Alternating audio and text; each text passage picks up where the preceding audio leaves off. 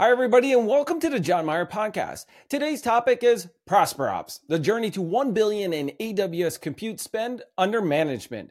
Today, we're talking with the three co-founders of ProsperOps and how this is even possible. Now, a quick note, unfortunately, Chris Kuehl is unable to make it today, but we're going to give him a quick introduction. You know, Chris is also a co-founder and chief technology officer at ProsperOps, a husband and father of two, and a barbecue connoisseur.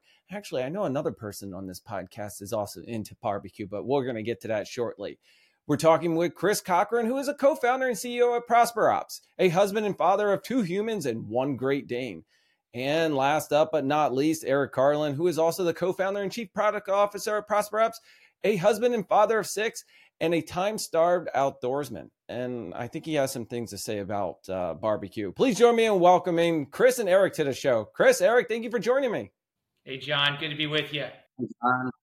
Great to be back on. Yeah, Erik, thanks for joining me again. Chris, you and I had a chance to meet in person in Austin a couple of months ago, so this is relatively back to uh, what you're used to. That's right, situation normal, and thankfully it was a it was not 160 degrees in Austin at that point as it is now. So well, I can't complain. I'm about 80 degrees. I would like a little warmer weather, but you're at 106. So I, you know what? I'll, I'll take mine. Good choice. Yeah. All right, Erik, let me ask you the million dollar question here or billion dollar question. No, I'm just kidding. How did you guys all meet? Uh, that's a great question. So the three co-founders uh, all worked together at a company called Rackspace, and um, you know, we had worked on OpenStack back in the day. This is sort of like circa 2010 and 2015. We had worked on OpenStack trying to create the open source public cloud.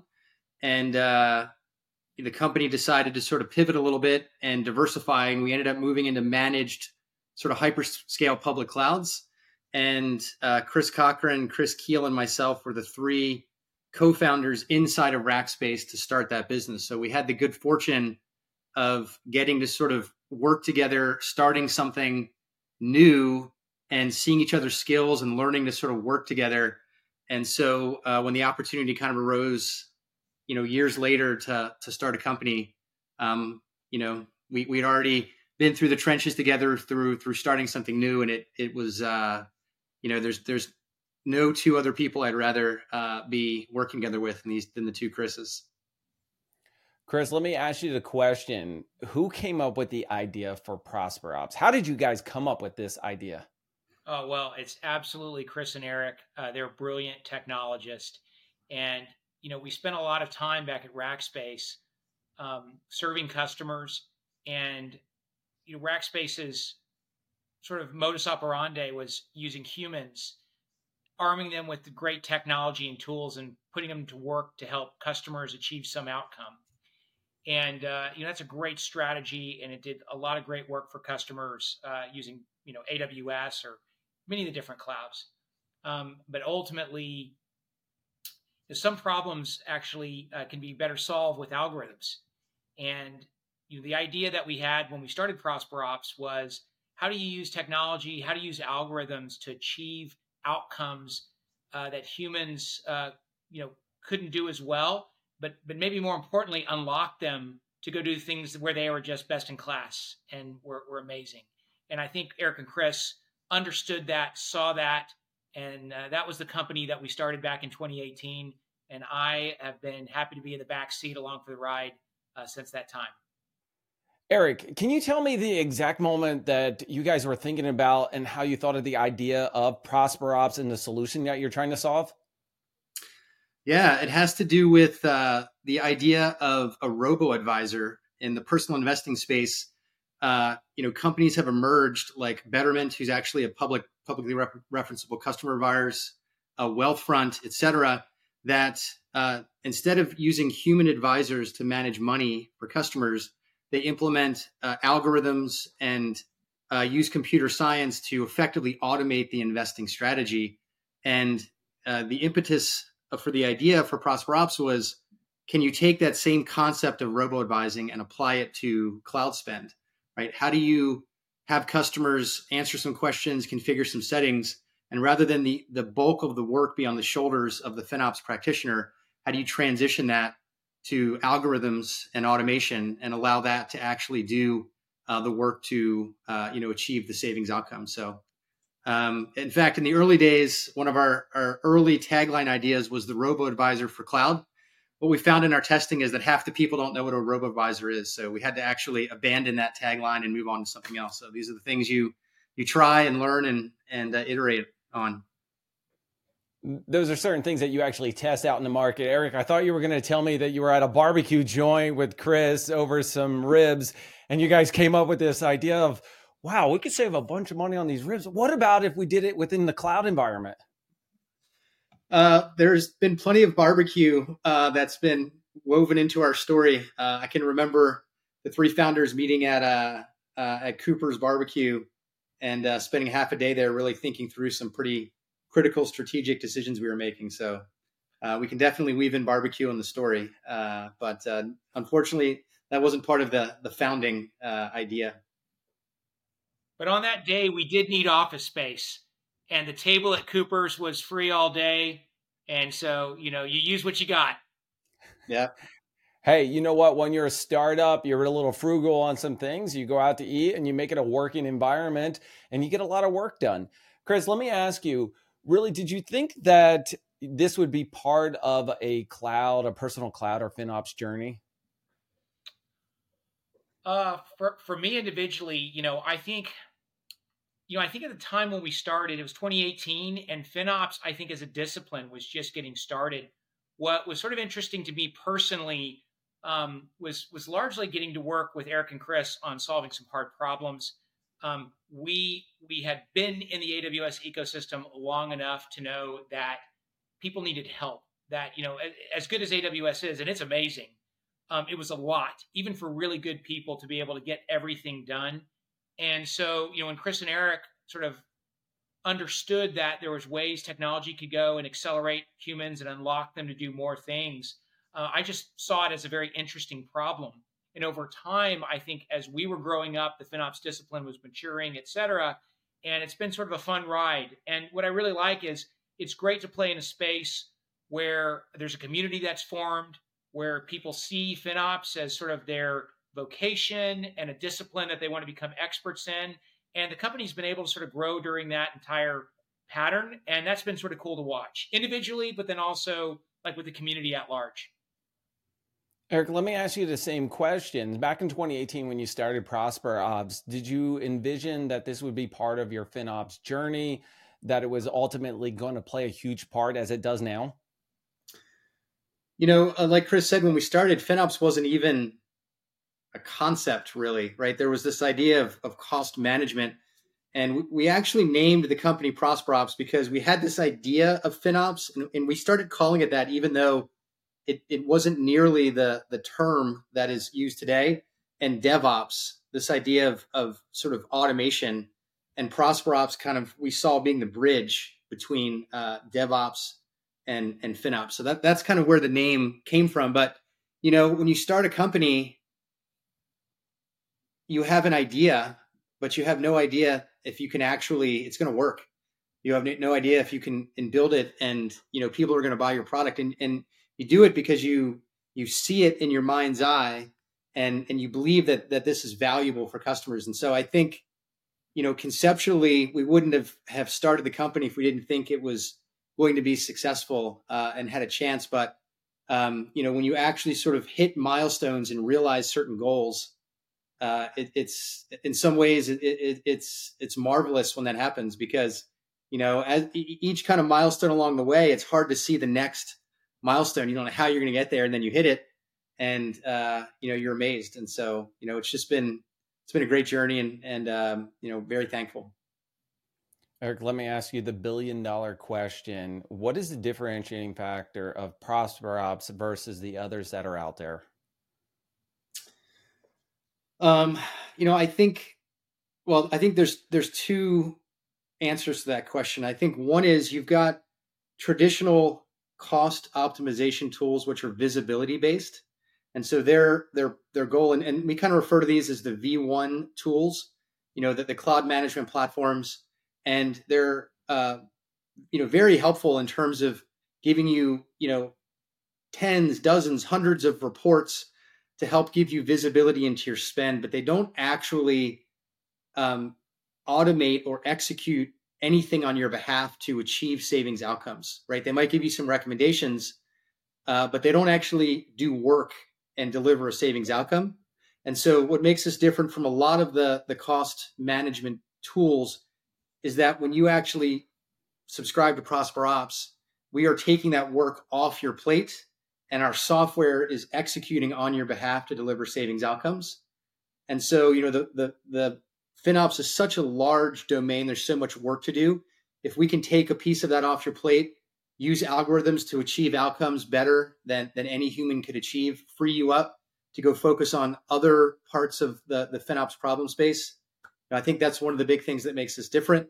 I think for other competitors in the automation space, um, you know, unfortunately, there's a lot of sort of uh, I call it AI washing going on right now, where because AI is such a hot topic, uh, you know, everyone's talking about AI, AI, AI, and, and what we what we find, unfortunately, because uh, you know, as as we win customers kind of away from our competitors, we can see the the results of of what their platform has done. We can see lots of signs of lack of automation, um, you know, computers do things in a way that's incredibly repeatable, um, and, and, so uh, unfortunately, you know, there's a lot of a lot of um, promises being made about about AI and automation that unfortunately behind the scenes are just not, you know, what what is the reality. And so I, I think the fact that we, uh, you know, we're we're a true AI automation platform, uh, you know, is, is another differentiator.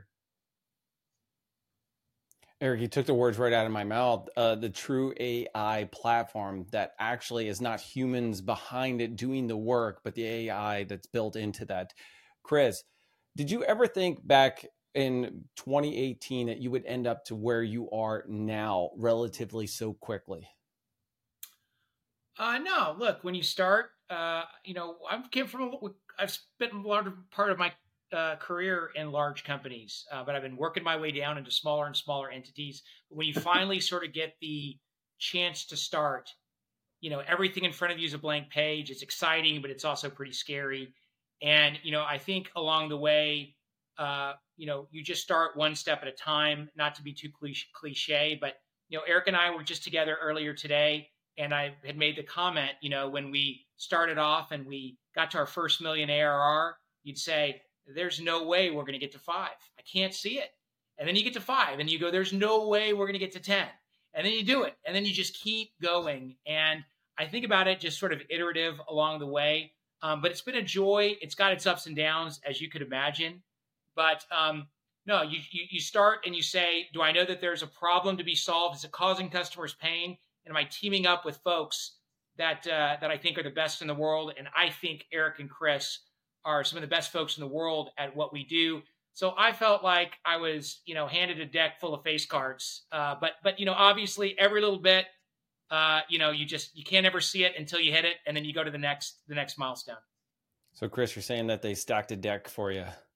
That's what I think. We're the face cards, then Cochran is the ace. So, uh, feelings mutual. There you go make a complete deck. Erik, same question for you. Back in 2018, did you envision that you would be where you're at in 2023 at 1 billion in compute spend man- under management? It's hard to believe now, much less back in 2018. So, uh, you know, like, like Chris said, you, you have an idea. Uh, you know, I think I knew, I knew that, that this was going to be valuable, uh, because we saw the pain and we saw the results that you know arguably what we were what we were doing um, you know back at Rackspace was uh, you know incredible. Like we were, we were we had some of the best people in the world. We had some of the best technology at the time, third party things that we had built. Uh, but um, you know, at the end of the day, we we felt like there was a, a way to rethink it and achieve something that was sort of a step function change that was different than anything that existed. And and um, you know i just sort of knew at the time that this is something that that if we could get it right uh, was going to be ex- extremely valuable. But you just don't know what that can look like. And so the idea of a, a billion dollars of uh, compute under management is it's still hard for me to get my head around even even today. I'm sure it is. Everybody, real quick, today's topic is ProsperOps' journey to 1 billion in AWS compute spend under management. We're talking with the three co-founders, Chris Kuehl, who's unable to make it, but we have Chris Cochran and Erik Carlin joining us. Now, Chris, let me ask you the question, and this is going to be an understanding for the audience. $1 billion in AWS compute under management. Really, what does that mean? From the sound of it, it sounds like an astronomical uh, you know, amount that I don't think I could ever see or visualize. Yeah, look, I mean, the way that we tend to think about it is, you know, on the other end of the service we provide, you know, our customers who are trying to figure out ways to get their business moving forward faster, doing more, et cetera. So, you know, I think about the billion dollars as more just a proxy for uh, for you know the opportunity that's out there, uh, and and you know there's more work to do, right? I mean, AWS is you know climbing towards 100 billion, and you know we know that there's more uh, you know needs out there, and so you know for us, I think it's great. We're going to celebrate it. But at the end of the day, you know, there's there's more work to be done, and uh, there's there's more people that need help out there, and we want to try to get to as many of those folks as possible. Erik, you were talking about you couldn't see like 1 million in savings for customers, right? Now you're at 1 billion and the achievement there. What does that mean to you? Um,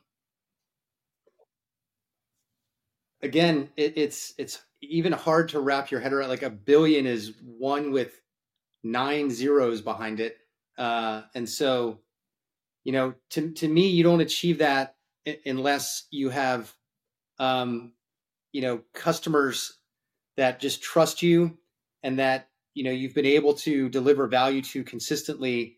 Uh, that that uh, you know remain customers, and so you know I, I'm just thankful to our customers you know, for trusting us, some of our early customers for giving us a chance. You know, I can still remember our very first customer that said, let's do it.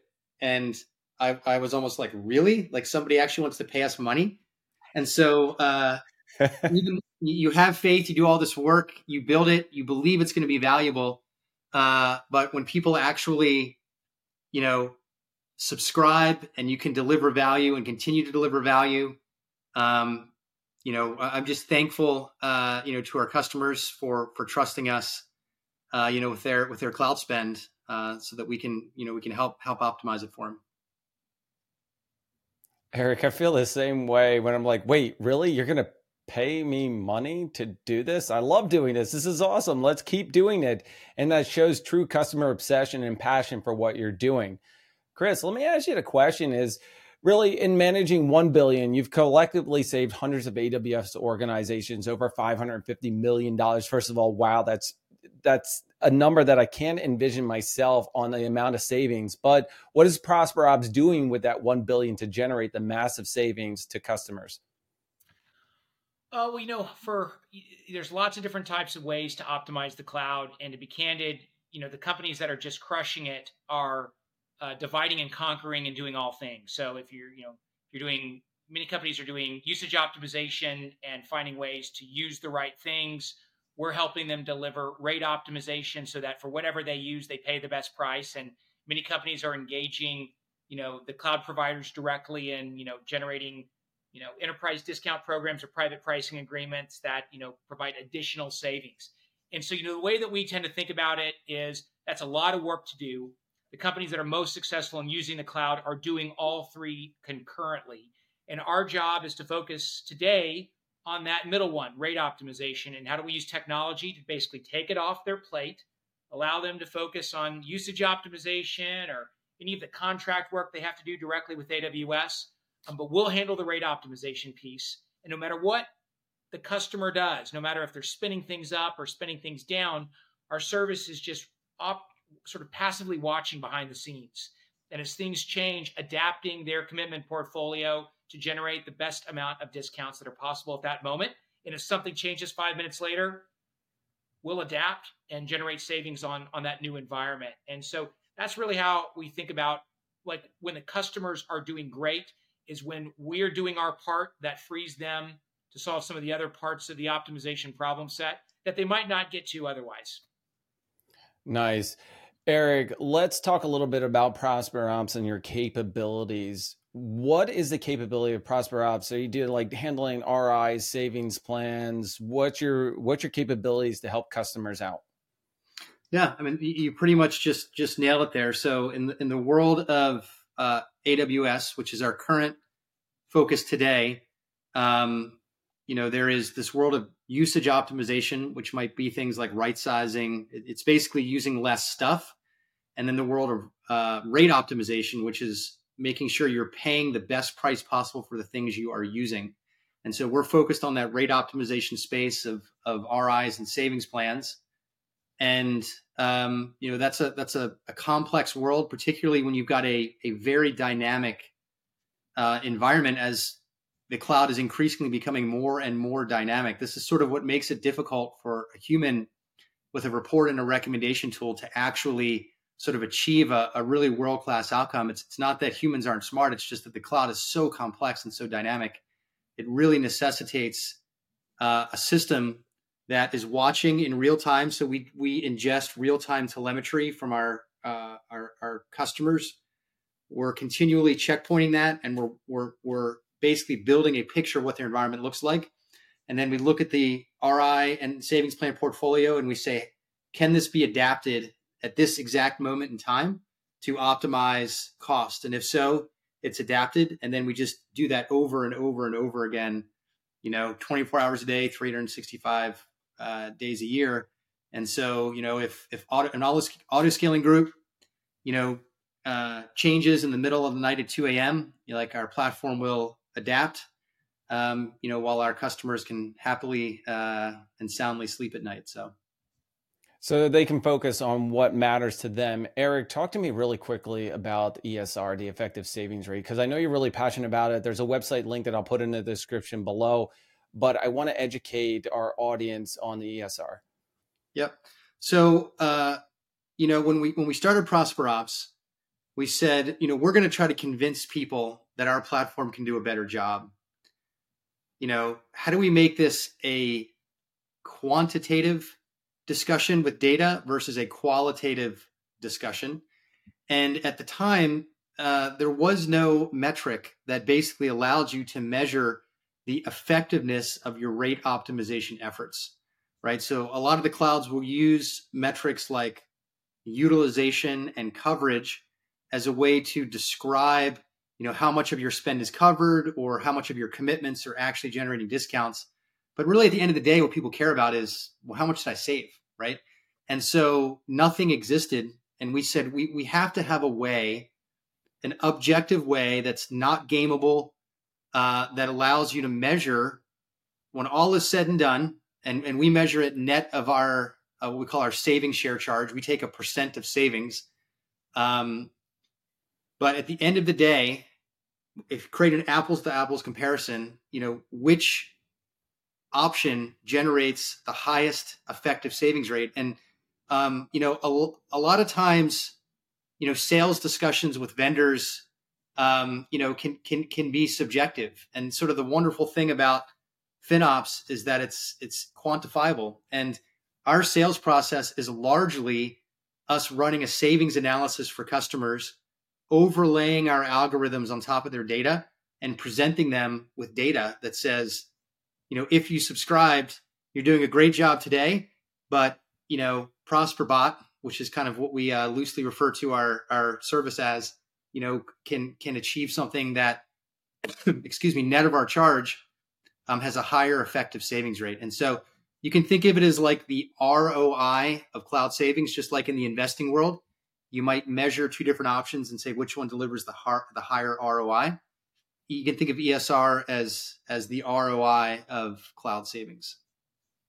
Chris, I'm going to let you jump in and kind of comment on the ESR. What the last time I had a conversation with Erik, he educated me on ESR. I actually went through and promoted the website and the link because the value that I see out of it doesn't come from a ProsperOps perspective. It, it comes from an education. It comes from the knowledge, but it's not like you're selling something. You're like, hey, this is how the metric should be valued at it. What are your thoughts? Yeah, look, it's it's just math. So the definition, the equation, it's not ours. It's just, as Erik said, it's ungameable numbers out of the AWS system of record where we're just calculating an ROI. And, you know, earlier you had asked Erik about differentiation. I think one of the things that we hang our hat on is that we focus on our customers' ESR as the core measure for what we're doing. Because at the end of the day, that's what they care about. So if we can do things that consistently raise their ESR, net of our charge, and we can compare that to the ESR that they were generating while they were doing it on their own, and you can see that there is actually quantifiable dollars. That means that, that customer, not only do they get the time back, but the do- incremental dollars that are saved are dollars that they can reinvest in other projects that they otherwise wouldn't be able to fund. And so everything we do is oriented around how do we get that ESR as high as possible and how do we keep moving it up and to the right over time? Chris, let me ask you, how do you educate customers on ESR? Say I'm a new customer coming in, right? I never even thought of ESR. I never thought of the value. Is that done within ProsperOps? Do you do a little education thing and like here's you can visualize your current, what you're doing? Here's what we're able to do and achieve, and here's your ESR and the value of understanding it. Yep. We, uh, we do it a couple different ways. Number one, uh, other players and vendors in the space have adopted ESR, which we think is outstanding. The FinOps Foundation has been involved with it, and we want to continue to put it out there. Once again, it's not ours, it's just math, but it ultimately tells you as a customer all the things you need to know. So when we start our sales process, we obviously want to make sure that we're grounded in data.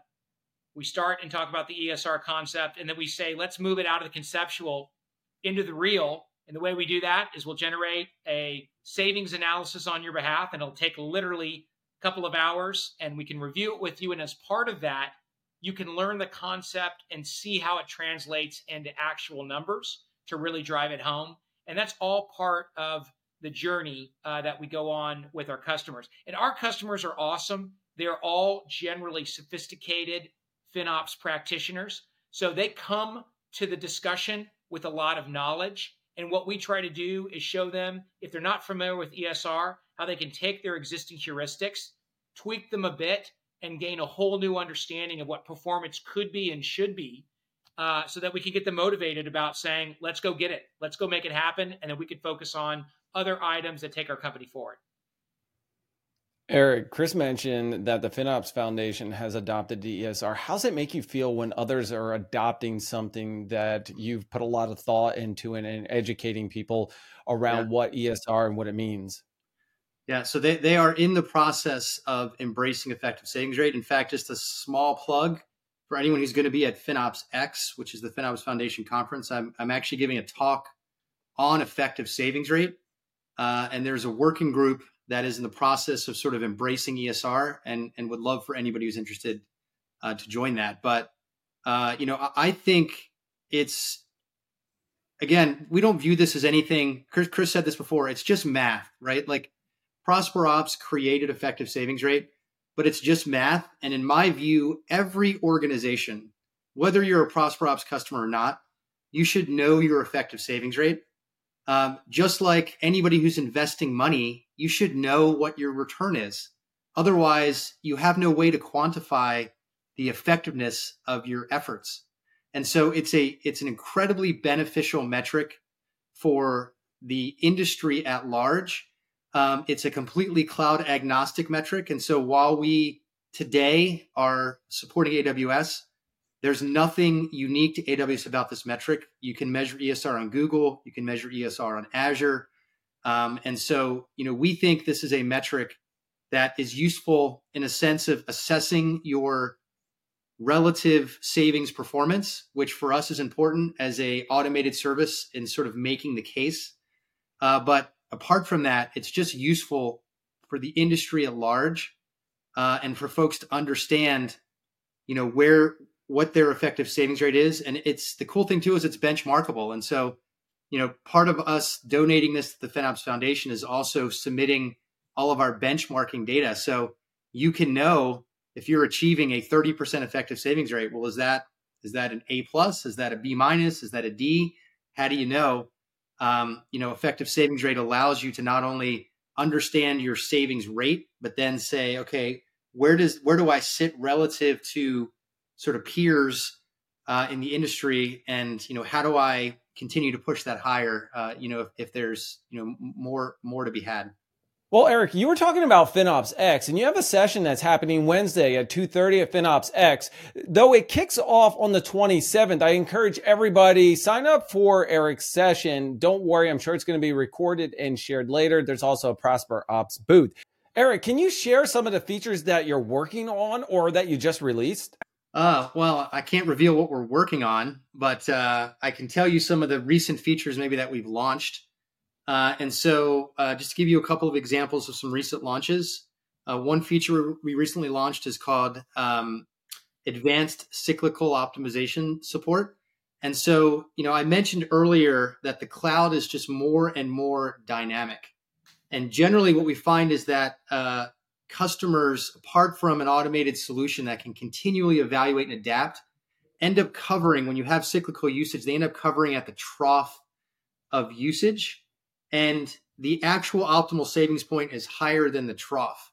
And it takes a lot of complex sort of math and forecasting, et cetera, to figure out that point and continually maintain it. And so uh, this is an interesting feature that we launched completely uh, free for our existing customers, no extra charge.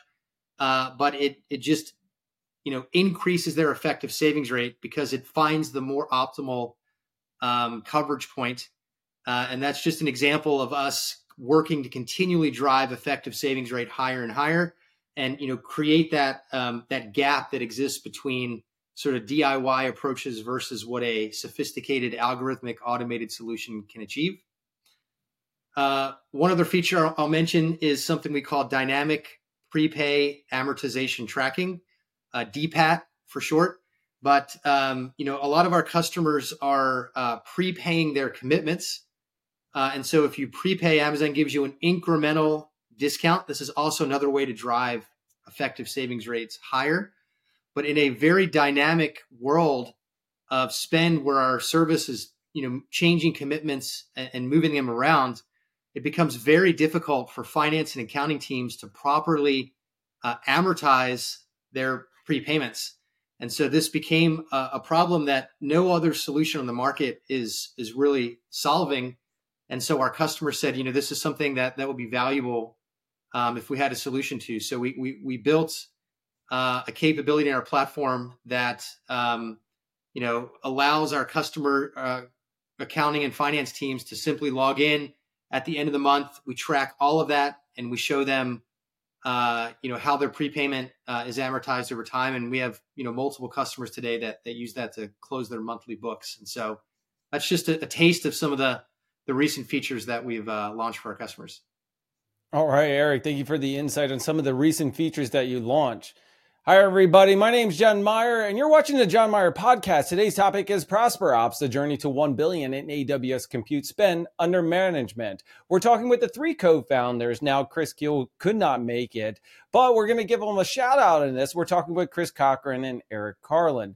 Now, Chris, I want to wrap things up and talk about your channel partner program. Recently, I had the pleasure of working hand in hand with Joe Henderson on a very collaborative creative video, which was really fun around the Rocky theme with your team and announcing your expansion of the partner program. It sounds like there's a massive opportunity for cloud partners. What technology partners, resellers, MSPs, and consultants can they do with ProsperOps? Yeah, we help. Uh, we we serve many uh, AWS distributors, resellers, managed service providers, and even consultants. And we love to partner. Uh, we find in general that you know a lot of those uh, service providers end up solving sort of a very broad set of problems for our customers, and we're always very complimentary because we slide right into that sort of automated rate optimization spot that complements all the other things that they do uh, for customers. But you know, one of the things that we learned back in our prior life was that when you're a service provider and you're delivering your value to end customers, many cases humans can be the hardest thing to scale in the equation. Even if you're really good at hiring, even if you're really good at training, even really if you're arming them with tools, uh, they're always hard to scale, and you're always trying to deliver a very consistent level of quality. And one of the benefits with an automated service like us being used by MSP, et cetera, is that they get this automated delivery. It's infinitely scalable. It delivers a very consistent sort of optimization outcome to customers and allows our partners to focus on other things that they do very well. So we love to work with folks and uh, and we can add a lot of value together for our customers. And I'm glad you filmed that video with Joe uh, in the Rocky montage. It was awesome. I absolutely love doing that video. Joe came up with the idea and we just ran with it. Thankfully, him and I are relatively close to each other. We went down to Philly and went to the, all the famous Rocky. Thing. If you haven't seen it, don't worry. The link will be in the description. You got to go to prosperops.com forward slash partners for more information. Erik, you know, I'm thinking startups always have an interesting story to tell. Do you have one that you could share with us? Yeah, there's there's one that that always comes to mind, and and I think you're right. Startups all tend to have uh, just a story, and uh, for me, it was uh, you know I mentioned earlier our very first customer that you know I was just amazed that someone was going to pay us, but uh, a, a, little bit later we landed our first kind of big customer, uh, and you know uh, in the early days of startups, you know you're you're you're building the plane sort of in in real time as you're going, and and so our first big customer, you know, hit some edge cases and pushed us in ways that we we weren't completely ready for. And I remember that happened when I was visiting my brother who lives in Central Virginia, uh, who didn't have you know great internet at the time, and so uh, I I just remember being up uh, working late, uh, and he didn't have good internet, so I had to go to McDonald's uh, in Lynchburg, Virginia, working at McDonald's on their Wi-Fi until they closed at 11 and they're, they're mopping the floors and I'm still working on McDonald's Wi-Fi. And finally they kicked me out at midnight. I went back to my brother's house, uh, went to his basement and tethered my laptop to my phone. I had one bar and I remember working until I think it was four o'clock in the morning. My brother has like five cats that all sleep in the basement. So cats are like walking on my shoulders and walking on my laptop and I'm, I'm working in the basement with these five cats around me, tethered to my phone in Central Virginia with one bar, so we could get this customer online, uh, you know, and, and, start saving them money. And so, um, you know, I don't know. You never. Every startup's going to have some moment like that where it's it's uh, it's just sticks in your mind as as part of the journey. So, that, Harlan, if we hit a billion in AWS compute usage under management, I think we're going to spring to move you up from that uh, dial up to a to a full T1. See where it goes. You deserve it, man. Yes, my brother. I'll uh, I'll upgrade. My brother has since upgraded his internet, but at the time it was uh, it was rough. True customer obsession and the journey to it. So, Erik, I want to end it with you, and I want to know what's next for Prosper Ops. Where are you guys going? What events are happening? Yeah, look, I think Jon, the way that I think about what's next for ProsperOps is really taking a step back and thinking about the problem that exists today, right? So, um, if you look at the three big public clouds, right, AWS is about an $80 billion run rate. Uh, Azure is about 60, Google's about 30. So altogether, that's about 170 billion dollars a year, growing to you know half a trillion to a trillion dollars, and it's estimated that about 30% of all cloud spend is waste. That is um, there's inefficiency that exists somewhere in customers' use of cloud, and of course that's not intentional. Uh, but in the course of you know all of the agility and all of the power that exists, uh, there is inefficiency, and traditional solutions are not effective at removing that waste. If it was, the waste wouldn't exist. And so to really remove that waste requires automation. It requires complex algorithms um, and you know, our mission is really one of you know public cloud waste removal. And you know, we've attacked sort of a specific problem set today uh, that we think is kind of the biggest you know lever that you can pull right now in, in removing waste. But there's a lot more to do in this space. And so, you know, if I think about what's next for ProsperOps, it's really about um, you know continuing to innovate in ways that our customers uh, will, our platform will remove uh, more and more inefficiency, more and more waste, so that uh, they can keep more money and use that to you know invest in in further projects uh, or whatever you know they they want to do with those funds. Chris, I got to thank you so much for joining the show. Jon, it's a pleasure to be here. It's good to see you again. Yeah, likewise. Erik, thank you so much for joining the show. Yeah, same. Still looking forward to getting some barbecue in Austin. So Every day, my hunger grows more and more for that barbecue. We'll have to all get together and have a nice sit down over some ribs. I'm already thinking about those beef ribs. Yeah, I got to stop talking about it. I'm, I'm getting a little hungry. All right, everybody. My name's Jon Myer, and you've been watching the Jon Myer podcast. Today's topic was ProsperOps, the journey to 1 billion in AWS compute spend under management. Now, we've been talking with the three co founders. Now, Chris Kuehl couldn't join us today, but we have Chris Cochran and Erik Carlin joining us. Don't forget to hit that like, subscribe, and notify because guess what? We're out of here.